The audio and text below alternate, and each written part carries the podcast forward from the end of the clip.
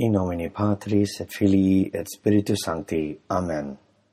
Agimus tibi gratias omnipotens Deus, pro universis beneficis tuis, qui vivis et regnas in saecula saeculorum. Amen.